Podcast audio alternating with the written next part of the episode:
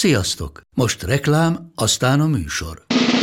A műsor, valamint az élményekkel teli utazások, személyre szabott ajánlatok és állandó kedvezmények támogatója a MOL Move hűségprogram. Nyisd meg a MOL Move appot, a profilodba belépve add meg a Pogi promóciós kódot, és tankolj MOL EVO és EVO Plus üzemanyagjainkból tizenöt forint per liter kedvezménnyel. Ne feledd, a Pogi promókóddal most még jobban megéri MOL Move tagnak lenni. Vége a reklámnak, jön a műsor.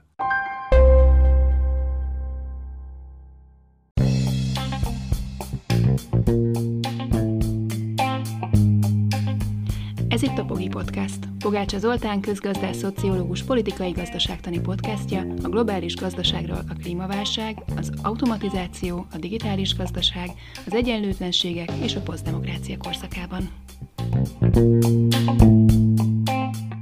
A tavalyi év második felében a magyar gazdaság teljesen egyértelműen bajban volt, ezt jelezte a négyszáznegyven körüli euróforint árfolyam például, de azóta, minthogyha megnyugodtak volna a kedélyek, a forint visszakorrigált három hetven alá.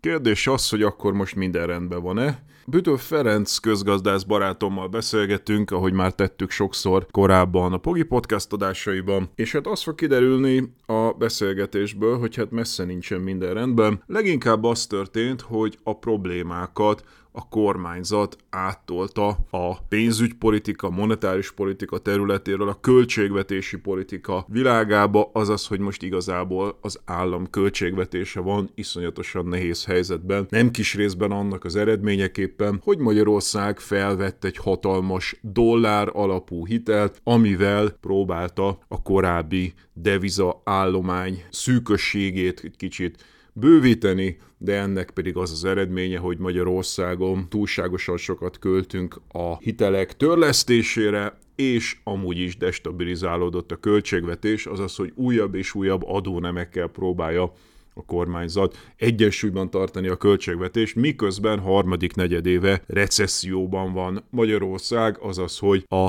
bevételek a gazdaságból is csökkennek, és hát tulajdonképpen azzal, hogy az egekbe felrántották a kamatot tavaly a pénzügyi problémák kezelésére, ennek az lett az eredménye, hogy gyakorlatilag a magánpiaci alapú hitelezésre állt, és az állam vette át a hitelező szerepét, a beruházásokat az állam támogatja, ami megint csak irtózatosan költséges, és megint csak nagyon növeli a költségvetés hiányát, szóval ilyen típusú problémákról beszélgetünk részletesebben Büttl Ferenccel abban az adásban, ami most következik.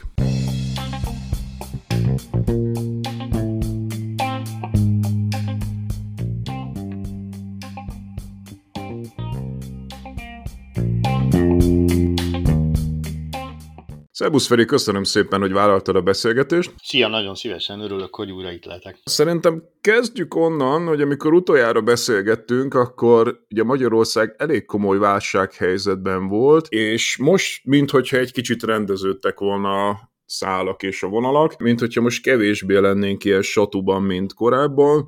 Ugye tavaly ősszel az volt a helyzet, hogy irtózatosan magas volt a gázára, és ehhez képest nagyon alacsony volt a magyar devizaállomány, és ennek eredményeképpen ugye elszállt az euróforint árfolyam, ez irtózatosan megdobta az inflációt, tehát gyakorlatilag alig voltak olyan makromutatók, amelyekkel ne lett volna elég komoly baj, de most meg azt látjuk, hogy ugye a gázára az visszakorrigált most már negyven euró alá, a háromszáznegyvenről vagy hol volt a csúcson, az euróforint árfolyama visszakorrigált négy negyvenről három hetvenre, az infláció az egyelőre beragad, de erről majd beszéljünk, hogy ezzel mi lesz. Igaz, hogy most meg egy elég rendesen destabilizálódott a költségvetés, de azért úgy nagyjából az az érzete az embernek, hogy ezt a tavalyi, tavalyi őszi, tavalyi évvégi nagyon nehéz helyzetet, ezt túléltük. Mit gondolsz erről?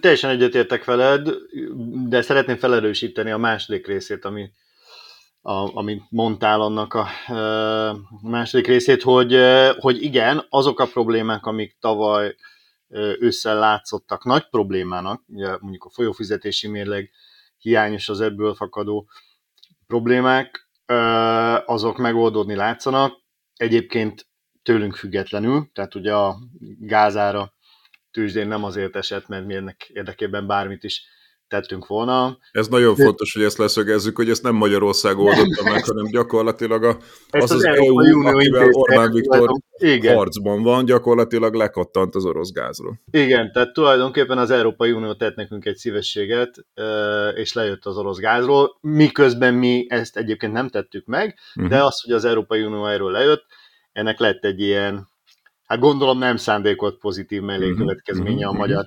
folyófizetési mérlegre, és valóban ez, a, ez az úgynevezett ikerdeficit probléma, hogy akkor a folyófizetési mérleg milyen óriási hiánnyal nézett szemben, ez eltűnt, és igen, a másik oldalon pedig a, a, a deviza állomány is stabilizálódni látszik, és nem csak azért, amit mondasz, az is nagyon fontos, hogy, hogy volt azóta nagyobb devizakötvény kibocsátás, de hát itt azért ne felejtsük el a, a bejelentett uh, működőtőke beáramlási hatás sem. Ugye itt azért egy elég nagy, ugye ez az akkumulátorgyáros történet, elég nagy uh, beruházások lettek bejelentve, ezek is, ezek ahogy megérkeznek, nem tudom, nem ismerem ennek a pontos ütemezését, hogy hogyan érkeznek meg, de hát nyilván ez is a jegybanki devizatartalékokat gyarapítja.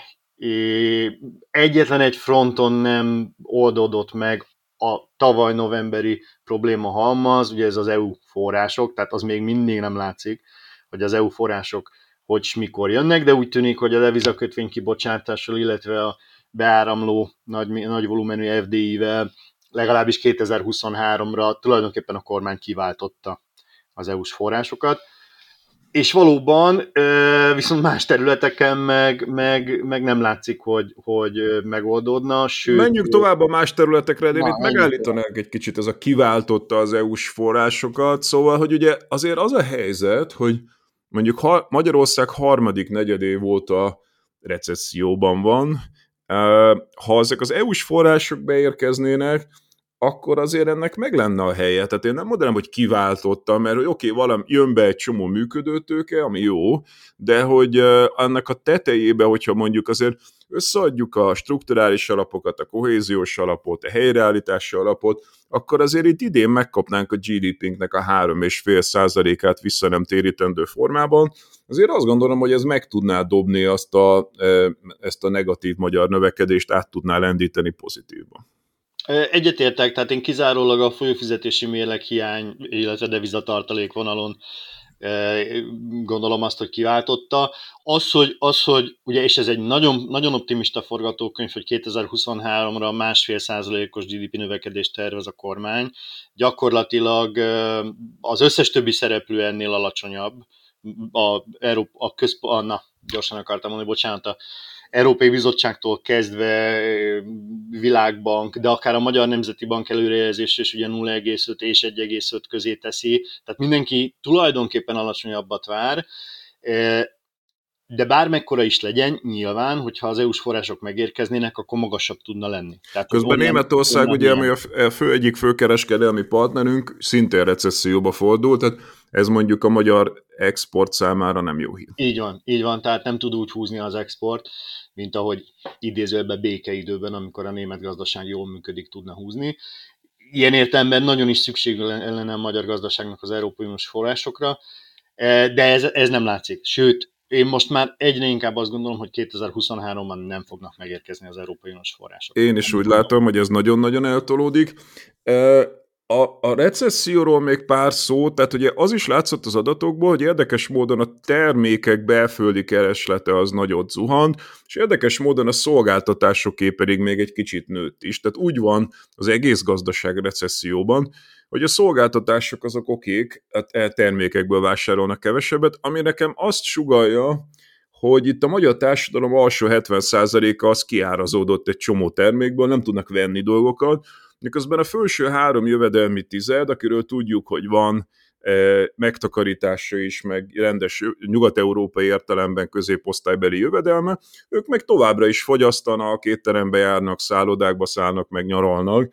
Tehát, hogy mintha ketté szakadt volna a társadalom, és a, ami a felső három jövedelmi tizedre áraz, meg nekik szolgáltat, azok úgy okék. Abszolút egyetértek veled, és én igyekszem is akár, akár az egyetemen, akár hogyha valahol alkalmam nyílik beszélni nyilvánosság előtt e, ilyen kérdésekben, akkor, akkor ott is igyekszem mindig azt leszögezni, hogy, hogy ezt értsük meg, hogy az infláció és annak a megélhetésre gyakorolt hatás az, az nem egyformán érint mindenkit. Tehát, hogy, hogy azért nem mindegy, nem mindegy, hogy én a saját jövedelmemet hogy tudom növelni, teljesen más helyzetben van, mondjuk az Audinál dolgozó szervezett munkás, a Samsungnál dolgozóhoz képest, akinek meg sem engedik azt, hogy szerveződjön, és, és tényleg hosszan lehetne folytatni a sort, tehát, hogy, hogy az, amit mi inflációs adatként megkapunk, az egy átlag, nem mindegy, hogy kinek mennyi élelmiszer van a kosarában, nem mindegy, hogy, hogy ki, kinek mennyi szolgáltatás vagy műszaki cikk, tehát, hogy nagyon is különböző mértékben hat az infláció különböző társadalmi csoportokra, és a legkevésbé egyébként válogat politikai nézet szerint általában. Ehhez azért hozzátenném, hogy a magyar helyzet ilyen szempontból is specifikus, mert hogy én azt is gondolom, hogy ellentétben egyéb országokkal Magyarországon nem csak úgy hat különbözőképpen az infláció, hogy alacsony jövedelműek, magas jövedelműek, jobb érdekérvényesítő képességek, rosszabb, hanem jól beágyazottan erbe, nincs beágyazva a nerbe. Tehát azt gondolom, hogy amikor arról beszélünk, hogy vannak, akik továbbra is megengedhetik maguknak, és nagy mértékben növekszik a jövedelmük, vagyonuk tovább növekszik, akkor azért ez nagy mértékben kötődik ahhoz, hogy ki az, aki a nerbe jól be van ágyazódva. Alapvetően az ő jövedelmük emelkedik az inflációs növekedés, infláció növekedés üteménél gyorsabban. Egy kicsit még az inflációnál maradva, ugye a miniszterelnök kiadta utasításba, hogy évvégére egy számjegyűvé kell válni az inflációnak. Szerinted ez mennyire reális? Optimista forgatókönyv. Én azt, azt gondolom egyébként, tehát van, vannak ennek jól, tehát jól felé, tehát van ennek alapzata, tehát például a bázishatás. Gondolj bele, hogy tavaly decemberben emelkedett négyszáznyolcvanról a benzin és a gázolaj kiskereskedelmi ára hatszáz forint fölé. Ugye ez azt jelenti, hogy idén decemberben ez a hatás, ez teljesen eltűnik. Tehát, hogyha mondjuk... Ha, sőt, tágabban, Feri, tehát, hogy e, ugye a magyar infláció az valamikor tavaly, ha megnézzük, akkor úgy évközepén lódult meg igazából.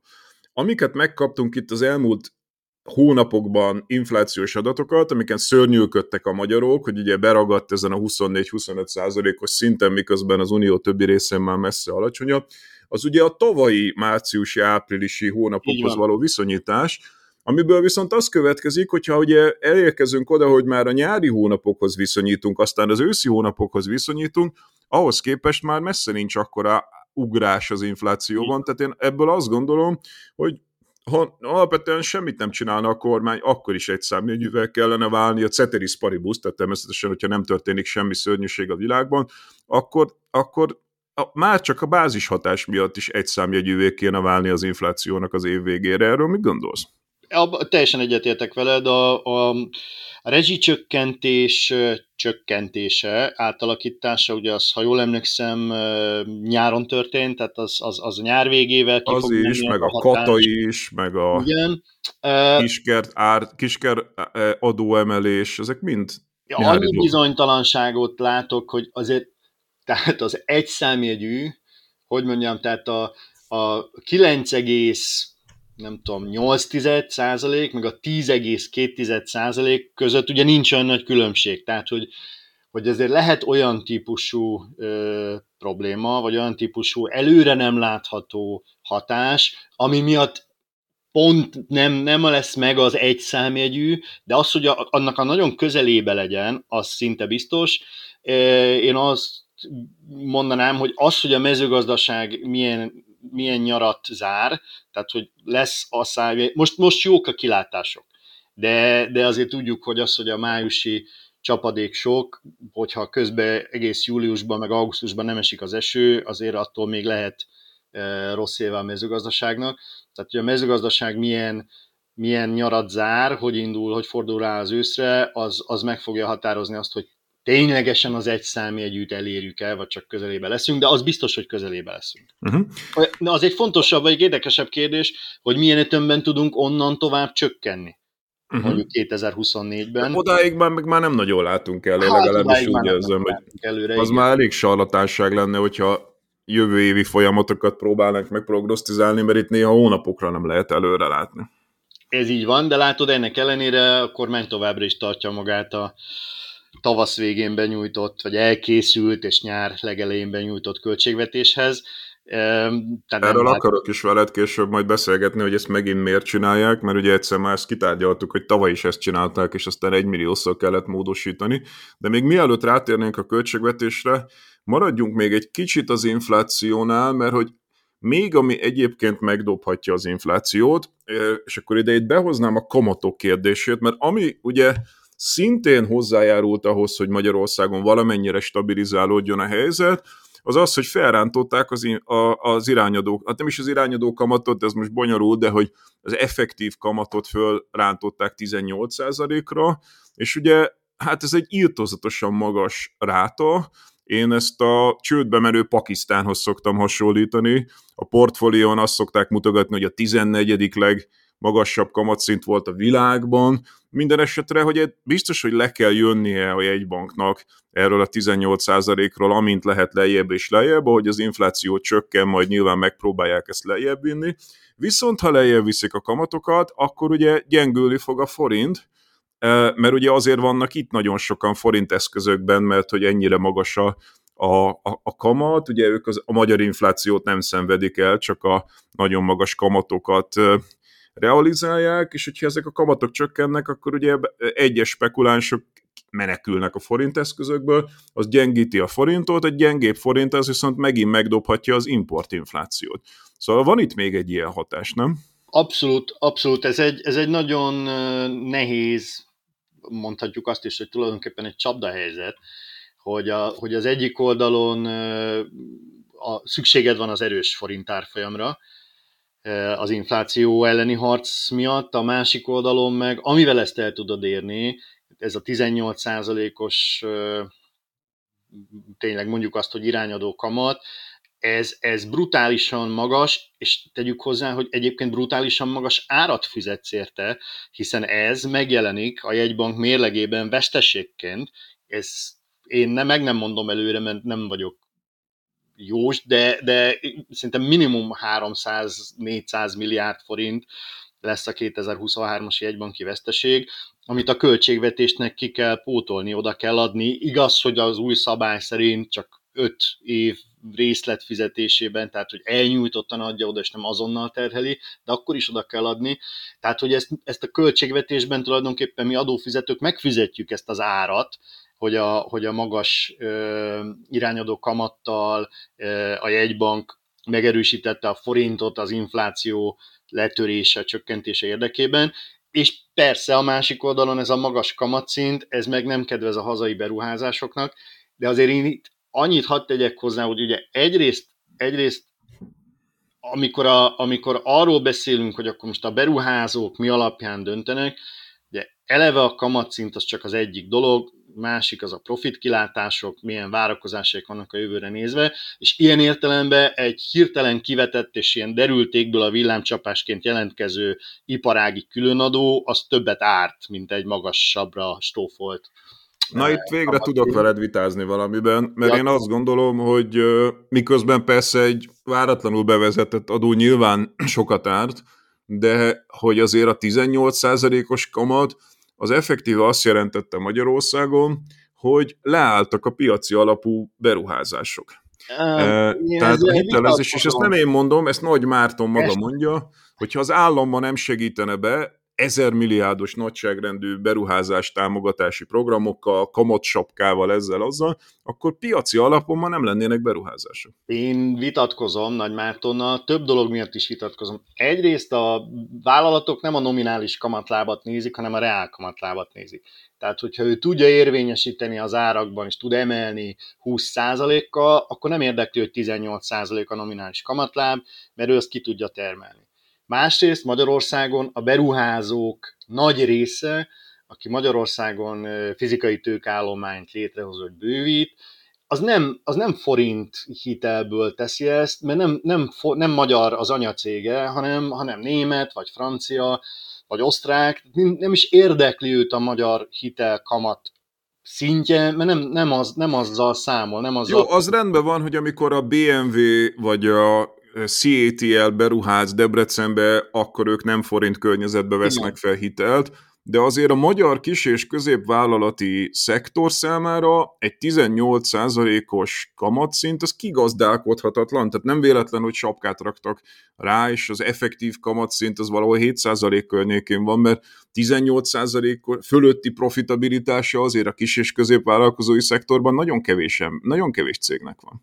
Igen, de és akkor itt a harmadik dolog, ami nekem ezzel a problémám, hogy igazából, igazából nem tudjuk, tehát hogy, hogy kicsit ez ilyen megelőző csapásként lett behozva ez a Baros Gábor újraiparosítási hitelprogram, és kicsit abba a helyzetbe kerültünk, mint amikor bemész a boltba, és kint van a polcon a, ugyanaz a termék, mit tudom én, a dobozos tej kint van az eredeti áron, és meg se várod, hogy az eredeti áron tényleg akkor mennyivel vesznek kevesebbet belőle, tényleg hogyan reagálnak a fogyasztók erre az árváltozására a terméknek, hanem egyből kirakod mellé ugyanazt a terméket fele akkora áron, és utána elmondod büszkén, hogy lám-lám, mindenki az általad fele akkora áron kirakott ugyanazt a terméket választja, és nem a piaci alapon beárazódott terméket. Az érdekes, hogy azt mondod, hogy büszkén mondja, mert le, nem tudom, hogy Nagy Márton erre büszke vagy nem büszke, de hogy valójában én nem lennék büszke rá, mert itt tulajdonképpen az történik, hogy ugye egyik problémát pakolunk át a másik problémába.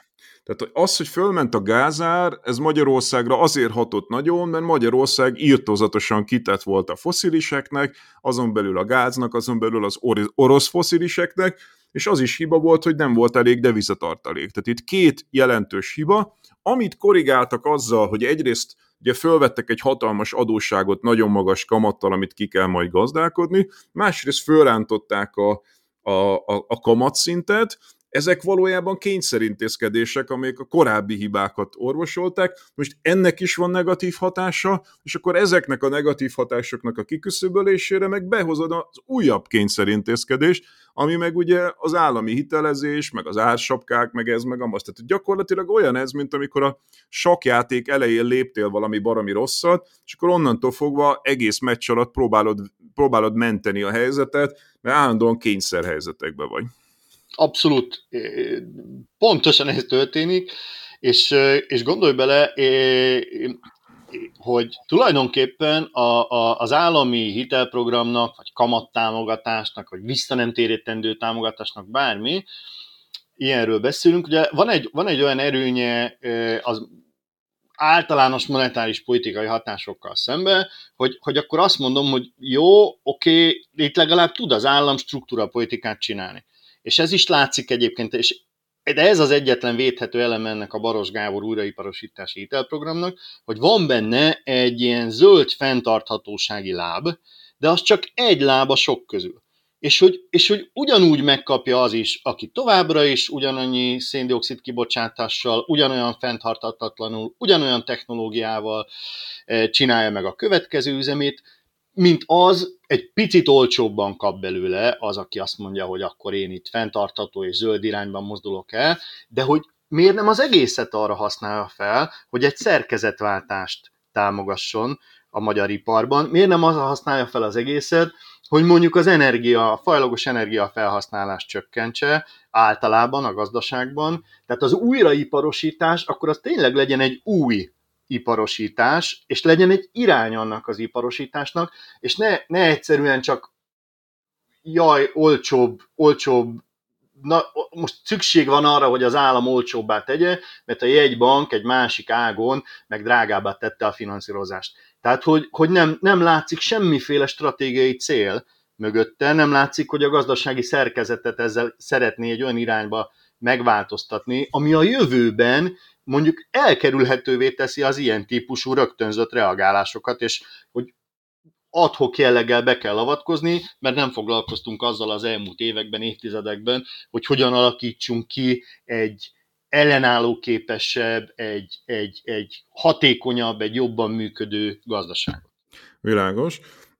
Egy dolgon meglepődtem, hogy ugye hosszú hónapokon keresztül inzisztált a kormány, hogy az oroszok mellett maradunk gázilag, és ugye most Paks kettő megkapta a a zöld lámpát az é u-tól, tehát nagy valószínűséggel nukleárisban mégiscsak a Rosszatom fog csinálni itt atomerőművet, de mint hogyha gázügyben elkezdenének diverzifikálni, az, hogy mondjuk Orbán Viktor elment Katarba barátkozni, az nekem azt sugallja, hogy mint hogyha most már nem zárnák ki, hogy akkor több lábon állnánk mi is gázügyben. Szerintem ez elkerülhetetlen volt, lehetett, lehetett az időt húzni, de az a helyzet, hogy bármikor is ér véget ez a háború, bármikor is lesz vége az orosz inváziónak, agressziónak Ukrajnában, az a, az a gazdasági együttműködés, ami korábban, kétezer-tizennégy előttre is visszamehetünk, de most közvetlenül az ukrajnai háború előtti időkre, ha visszamegyünk, ami korábban Oroszországgal volt, az Európai Unió részéről, az a gazdasági együttműködés, az nem fog abban a formájában visszaépülni, amilyen volt. Tehát, hogy itt, itt tényleg az ukránok megnyerhetik ezt a háborút, vagy bármilyen, bármilyen vége lehet ennek a háborúnak, de Oroszország, Vladimir Putyin nem lesz visszaengedve, mintha mi sem történt volna a játéktérre, és folytatjuk a, a, a bizniszt Oroszországgal. Tehát itt a szankciók, a leválás, az hosszú távú stratégia. Rövid távon mindenki megtette gyorsan, amit tudott, de van egy hosszú távú stratégia is az Európai Unió energia függetlenségére, és Magyarország ebből nem tud kimaradni. Uh-huh. Jó, beszéljünk akkor a költségvetésről, amit már ugye említettél, mert ugye ez a másik példája annak, hogy igazából eltoltuk időben a problémát, hiszen ugye a gázár lement, a devizatartalékot megemeltük azzal, hogy fölvettünk egy hatalmas hitel, de ugye ennek a hitelnek hat egész öt tized-hét százalékos kamatai vannak, ez egy dollár alapú hitel, amiket ki kéne gazdálkodni, tehát egy recesszióban lévő gazdaságnak kellene hat egész öt tized-hét százalékos kamatokat kigazdálkodni, itt jelentősen meg fognak nőni a költségvetésnek a kamattörlesztési kiadásai, közben ugye a, a, a támogató, tehát a beruházások támogatása szintén megdobja, és te ugye a Barost említett, de hát ezen kívül még több másik program van, tehát múltkor összeszámolta valaki, ezer milliárdos nagyságrendben támogatja jelenleg a kormány a beruházásokat. Tehát itt vannak ilyen óriási kiadásnövelő tételek, a másik oldalon meg ugye az adóbevételek, főleg az áfa bevételek csökkennek a recesszió miatt. Tehát itt megint azt látjuk, hogy destabilizálódik a költségvetés. Igen, és uh, tulajdonképpen nem csak mi látjuk, hanem hogyha megnézzük, ugye most került nyilvánosságra talán tegnap a költségvetési tanács véleménye a kétezer-huszonnégyes költségvetési törvény tervezetéről. Hát bizony ők is, tehát hogy a, a leggyakrabban megismételt észrevétel az a, az a kiszámíthatatlan, a kockázatok, magas kockázatok, leírják, hogy, hogy, hogy ha minden jól megy, akkor persze teljesülhet, de felhívják a figyelmet arra, hogy milyen pici mozgástér maradt, hogy és felhívják a figyelmet arra, hogy milyen tételek mondjuk nincsenek is benne a tervezetben, például a, a, a kétezer-huszonnégyes várható jegybanki veszteség pótlása nincsen benne, a költségvetési törvény tervezetében leírják, hogy a, a önkormányzatok számára e, nyújtandó normatív támogatásokon a gyermekétkeztetésre túl kevés a betervezett összeg, leírják, hogy az egyes minisztériumok, intézmények bérkeretére túl kicsi a betervezett összeg, és valószínűleg a, a várható feladatok nem, nem teljesíthetőek, vagy az előírt feladatok nem teljesíthetőek ennyiből. Tehát, hogy kockázat, bizonytalanság, kockázat, bizonytalanság. Erről a jegybanki veszteségről mondjál már pár szót, mert ezt nem biztos, hogy minden hallgató érti, hogy ez micsoda. A jegybanki veszteség, most nagyon-nagyon le fogom egyszerűsíteni, de tulajdonképpen abból fakad, hogy az elmúlt években a jegybank nagyon alacsony kamattal, növekedési hitelprogram, például az egyik növekedési kötvényprogram, tehát nagyon-nagyon alacsony kamattal helyezett ki hitelt, és most pedig a nála elhelyezett betétekért nagyon sokat fizet, tehát mondjuk egy két százalékos hitelkamat áll szembe most egy tizennyolc százalékos betéti kamattal, tehát sokkal többet fizet ki betéti kamatként a jelenben, mint amennyit a közelmúltban kihelyezett hitel után az ő számára befizetnek, és ebből egy vesztesége keletkezik, és hát ugye a jegybankot azt ne úgy képzeljük el, a Magyar Nemzeti Bankot, hogy az, az nem tudom én, valamilyen, valamilyen teljesen a, a légüres térben lebegő intézmény. A Magyar Nemzeti Bank az a magyar állam része. Az, hogy az ő munkáját, a tevékenységét valamilyen értelemben függetlenül végzi a kormányzattól, az egy dolog, ugye ezt a jegybank törvény leírja, hogy ez alatt mit kell érteni, de hát akkor is az állam része, tehát hogy ott veszteség keletkezik, akkor az az állam veszteségei között számolódik el, ha nyereség keletkezik, meg volt egy enyhe próbálkozás rá, hogy akkor az ne, a, ne az állam bevételei között jelentkezzen, hanem, hanem valamit csináljunk vele, de aztán kiderült, hogy hát persze az is azért az állam bevételeinek a része, tehát hogy nagyon ingoványos talajon áll a kétezer-huszonnégyes költségvetés, de ez a kormányt láthatóan nem zavarja. És szerintem... De mi van akkor, ha mégis? Tehát ugye most pont azt akartam kérdezni, hogy mi van, ha mégis zavarja, mi van, ha rákényszerül, akkora nagy lesz a hiány, hogy megint stabilizálni kell, és nem lesz elég az, amit tavaly már előre vetítettek az idei évre, és akkor megint, ugye, hogyan szokott ez a kormány reagálni destabilizálódó költségvetésre? Hát például adókat emel, lásd kiskeradó tavaly, meg a kata kivezetés. Mi van, ha megint adót emel, az megint inflációt emelő tétel?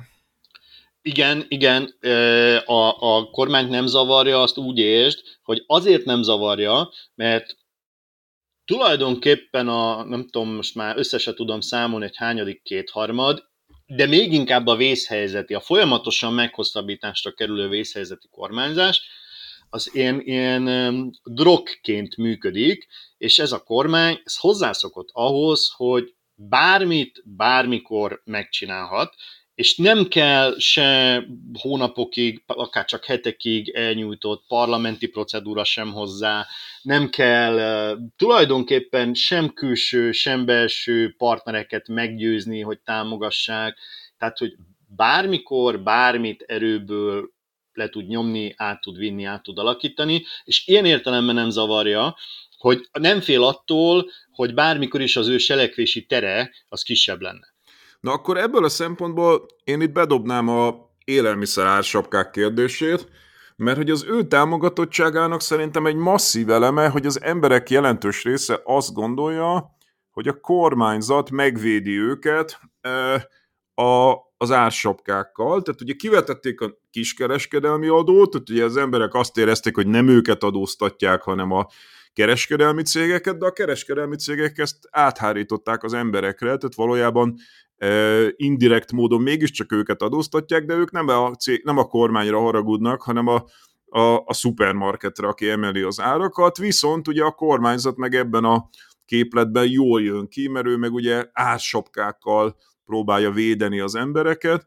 Mi van akkor, tehát hogy szerinted kivezethetők-e az ársapkák? Én megmondom őszintén, szerintem nem, de kíváncsi vagyok, hogy te szerinted egy destabilizálódó költségvetés esetén megkockáztatják-e azt, hogy akkor kivezetik az ársapkákat? Én most arra fogadnék, hogy kétezer-huszonnégy júniusáig nem lesznek kivezetve az ársapkák, majd az Európa Parlament és önkormányzati választások után, tehát valószínűleg júliusban már ki lesznek vezetve az ársapkák, de előállhat olyan helyzet, amikor, amikor mondjuk, hát ilyen, tehát vannak részmegoldások, tehát ugye most, most van valamilyen szabályozás az ársapkára, ugye érint valamennyi terméket, azt el tudom képzelni, hogy, hogy mondjuk feljebb emeled a sapkát, arra hivatkozva, hogy hát nem tudom, itt most olyan folyamatok vannak, És, és Brüsszel a hibás, tehát hogy a, hogy, a, hogy a részleges változtatás menedzseléséhez a kommunikációs gépezet, a propaganda gépezet elég erős, és át tudja vinni, és akkor lehet hibáztatni a kiskereskedelmi vállalatokat, lehet Brüsszelt, bárkit, de azt gondolom, hogy, hogy ha nincs nagy baj, ha nincs nagyon nagy baj, akkor, akkor kétezer-huszonnégy júniusáig az ársapkák velünk maradnak, és utána meg elég gyorsan el fognak tűnni. Én is ezt gondolom. A másik kérdés az ugye a különadók, amelyeket hát ugye állandóan idéglenesnek mond a kormányzat, meg megígéri, hogy kivezeti őket, de hát ha destabilizálódik a költségvetés, akkor nem tudja kivezetni a különadókat. Nem tudja kivezetni, sőt, elképzelhető új különadók bevezetése is, tehát ugye ez egy, ez egy olyan, olyan eszköz, ami, ami bármikor előrángatható és bármikor bevethető.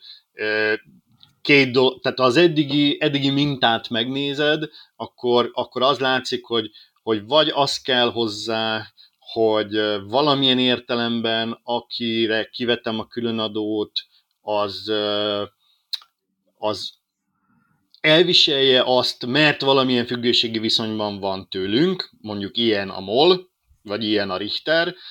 Nem, nem nagyon láttad, hogy nem tudom, hang, telekürtölte volna Hernádi Zsolt a magyar sajtót azzal, hogy úristen, úristen különadó. Nyilván... Mondjuk rekordnyeressége volt a MOL-nak, úgyhogy arról nem is beszélve, hogy közben rekordnyerességet produkált, de nem fájt neki a különadó.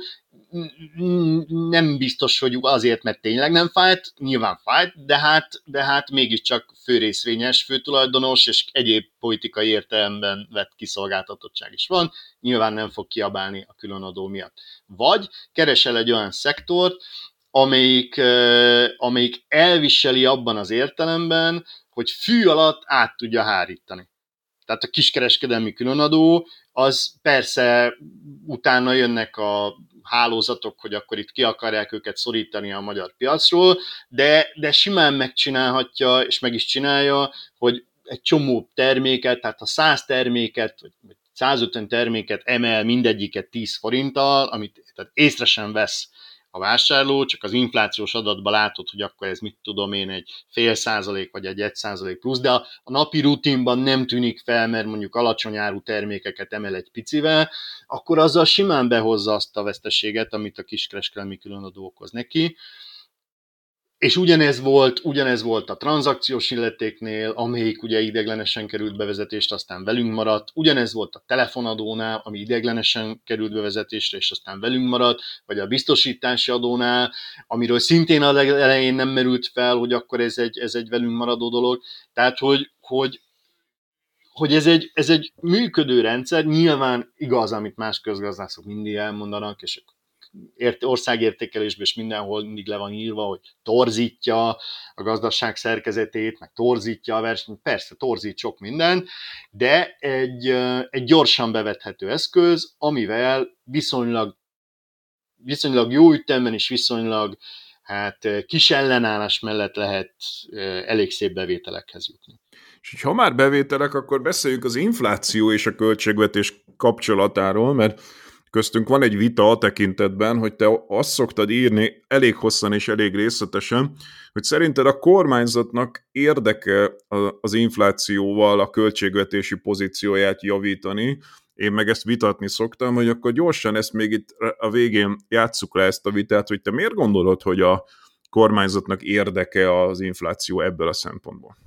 Én kicsit pontosítok, én nem azt mondom, hogy érdeke, én azt mondom, hogy nincsenek erős érdekei az infláció elleni fellépésben, az antiinflációs politikában.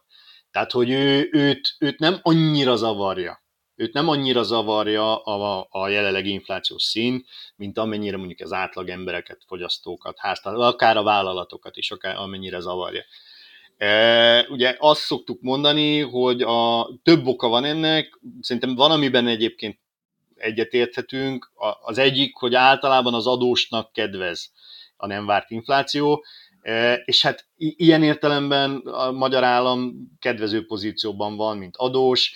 Ha megnézzük, ugye már kezdenek kiárazódni, kezdenek váltani a, a, a a befektetők, de még mindig elég magas a fix kamatozású államkötvények aránya, akik gyakorlatilag most orbitális buktában vannak egy ilyen inflációs e, szint mellett. Ha csak azt nézem, hogy mondjuk az éves infláció tizenöt százalék körül van, és akkor ő neki meg van egy ilyen hat százalék körüli fix kamatozású államkötvénye, hát az egy elég, elég tetemes mínusz. Tehát, hogy mint adós jól jár az állam. Uh-huh. E, Amiben, amiben szerintem nem feltétlenül értünk egyet, hogy az, hogy az magasabb infláció, az, az okoz-e olyan inflációs adóbevételeket, vagy sem, amelyek az államnak növelik a mozgásterét a bevételi, a költségvetés bevételi oldalának a növekedése miatt.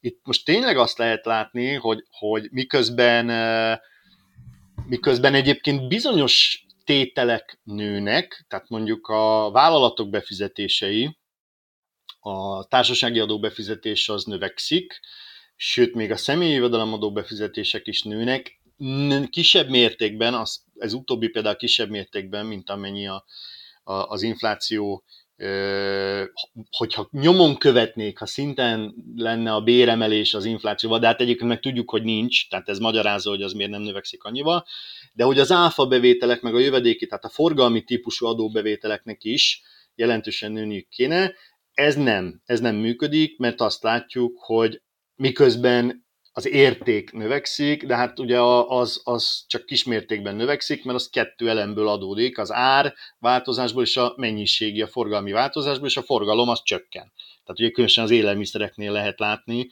hogy mennyivel visszaesett a kiskereskedelmi forgalom, és akkor hiába mondja azt bármelyik üzletlánc, vagy bármelyik statisztika, hogy de az érték az növekedett, hát forgalom visszaesés mellett tud növekedni az érték akkor is, ugye, hogy az értéknövekedésben csupán az árnövekedésnek van pozitív hatása. Tehát, hogy itt nem látszik, de...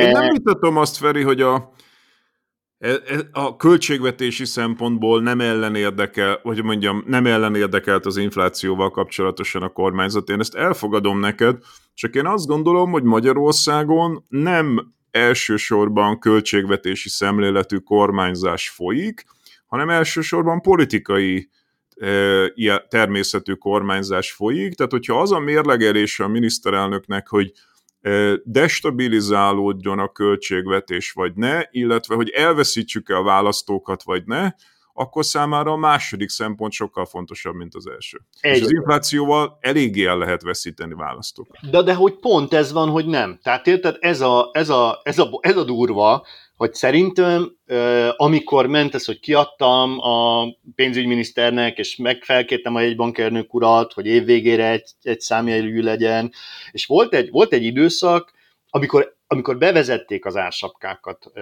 amikor kibővítették az ársapkákat. Volt egy időszak, emelkedett az infláció, már túl voltunk a rezsi támogatási rendszer átalakítása, a benzin árelengedés, tehát már túl voltunk a választásokon, ugye akkor a, a kormány érezte, a Fidesz érezte, hogy, hogy most, most kell lépni, ha valamit akarok lépni, és aztán azt látták a közvéleménykutatásoknál, hogy jó, elment pár százalék, de néhány hónap múlva visszajött. Tehát, hogy nem, nem látszik, nem csökken a... Tehát ez egy nagyon igen, de ez azért volt szerintem, mert a, ez azért volt, mert szerintem a fideszes szavazók azt érzékelték, hogy ők meg vannak védve. Tehát, hogy ők azt érzékelték, hogy itt van egy nemzetközi eh, eredetű infláció, ugye mindenhol látják, hogy háborús infláció van, ami ráadásul nem is komplet hülyeség, tehát hogy azért azt kevesen vitatják, hogy a A Ukrajna-orosz inváziója fölemelte a gáznak az árát, és ugye ez egy elég jelentős tényező, vagy a mit tudom én, egy csomó hatás, ami megemeli a magyar inflációt, a magyar kormány mit csinál? Megpróbálja megvédeni az embereket, tehát mondjuk a, a rezsicsökkentést csökkentették ugyan, de ugye hetven százalék még mindig ugyanazt az alacsonyabb rezsit fizeti, a, az élelmiszer ársapkák védenek minket, megpróbálták a benzint is, de hát ugye annyira tarthatatlanná vált a helyzet, hogy ezt muszáj volt kivezetni, de ott is próbálkoztak, tehát hogy szerintem egy átlagos fideszes szavazónál ez úgy megy át, hogy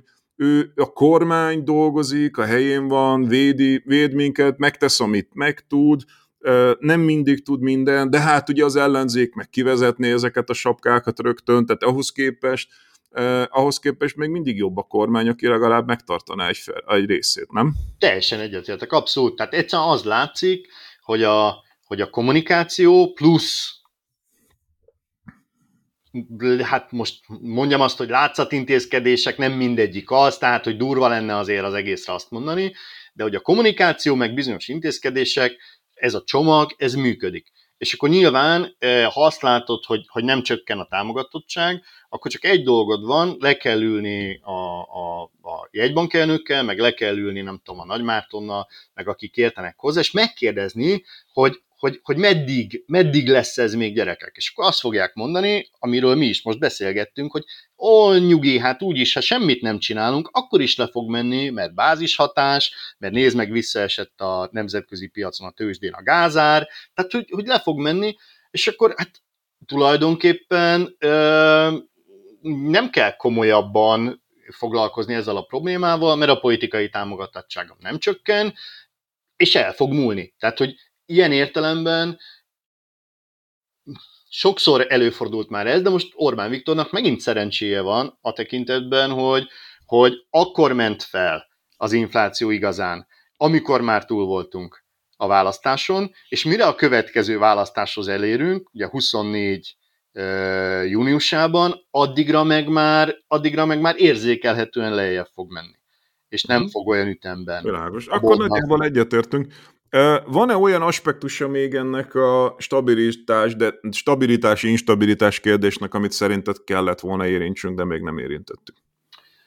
Én egy dolgot akartam még mondani, hogy ugye ami az elhúzódó probléma, és, és egyelőre nem látszik a megoldás, ugye ez az é u-s források, és azt akartam ezzel kapcsolatban még megemlíteni, hogy, hogy, hogy kevésbé lenne költséges mindannyiunk számára a, a forint árfolyam szinten tartása, hogyha meglennének az é u-s források. Ugye akkor, akkor, nem kéne, akkor nem kéne tizennyolc százalékos kamatot fizetni a Magyar Nemzeti Banknak, akkor, akkor olcsóbban is meg lehetne úszni, hogyha ha ott lenne a háttérben egy biztos támaszként, hogy megvan a megállapodás, rendben vagyunk az é u-val, újra minden oké, okay, és jönnek ütemezetten a források. Úgy, úgyhogy ez Jó. ilyen szempontból is fontos. Világos. Jó, oké. Okay. Hát elég sok mindenről beszéltünk, talán-talán e, körbefogtuk azt a több szintű és több elemű problémát, amivel tulajdonképpen itt elnapoltuk a tavalyi évvégi szorult helyzetben a problémák megoldását. Nekem ez egy kicsit olyan, mint a, a híres fekete-fehér filmben, amikor ásnak egy gödröt, és akkor csinálni kell valamit a földdel, amit kiástunk, akkor ásunk egy másik gödröt, hogy abba bele tudjuk rakni, de akkor megint lesz egy nagy kupac földünk, és ezt így pakolgatjuk egyik helyről a másikra. Kérdés az, hogy mennyire fogjuk ezt tudni menedzselni idén, de akkor majd, ha látszanak ennek a e, mozgásai jelei, akkor majd megint beszélgetünk egyet. Köszönöm szépen, Feri, hogy itt voltál. Nagyon szívesen, köszönöm én is.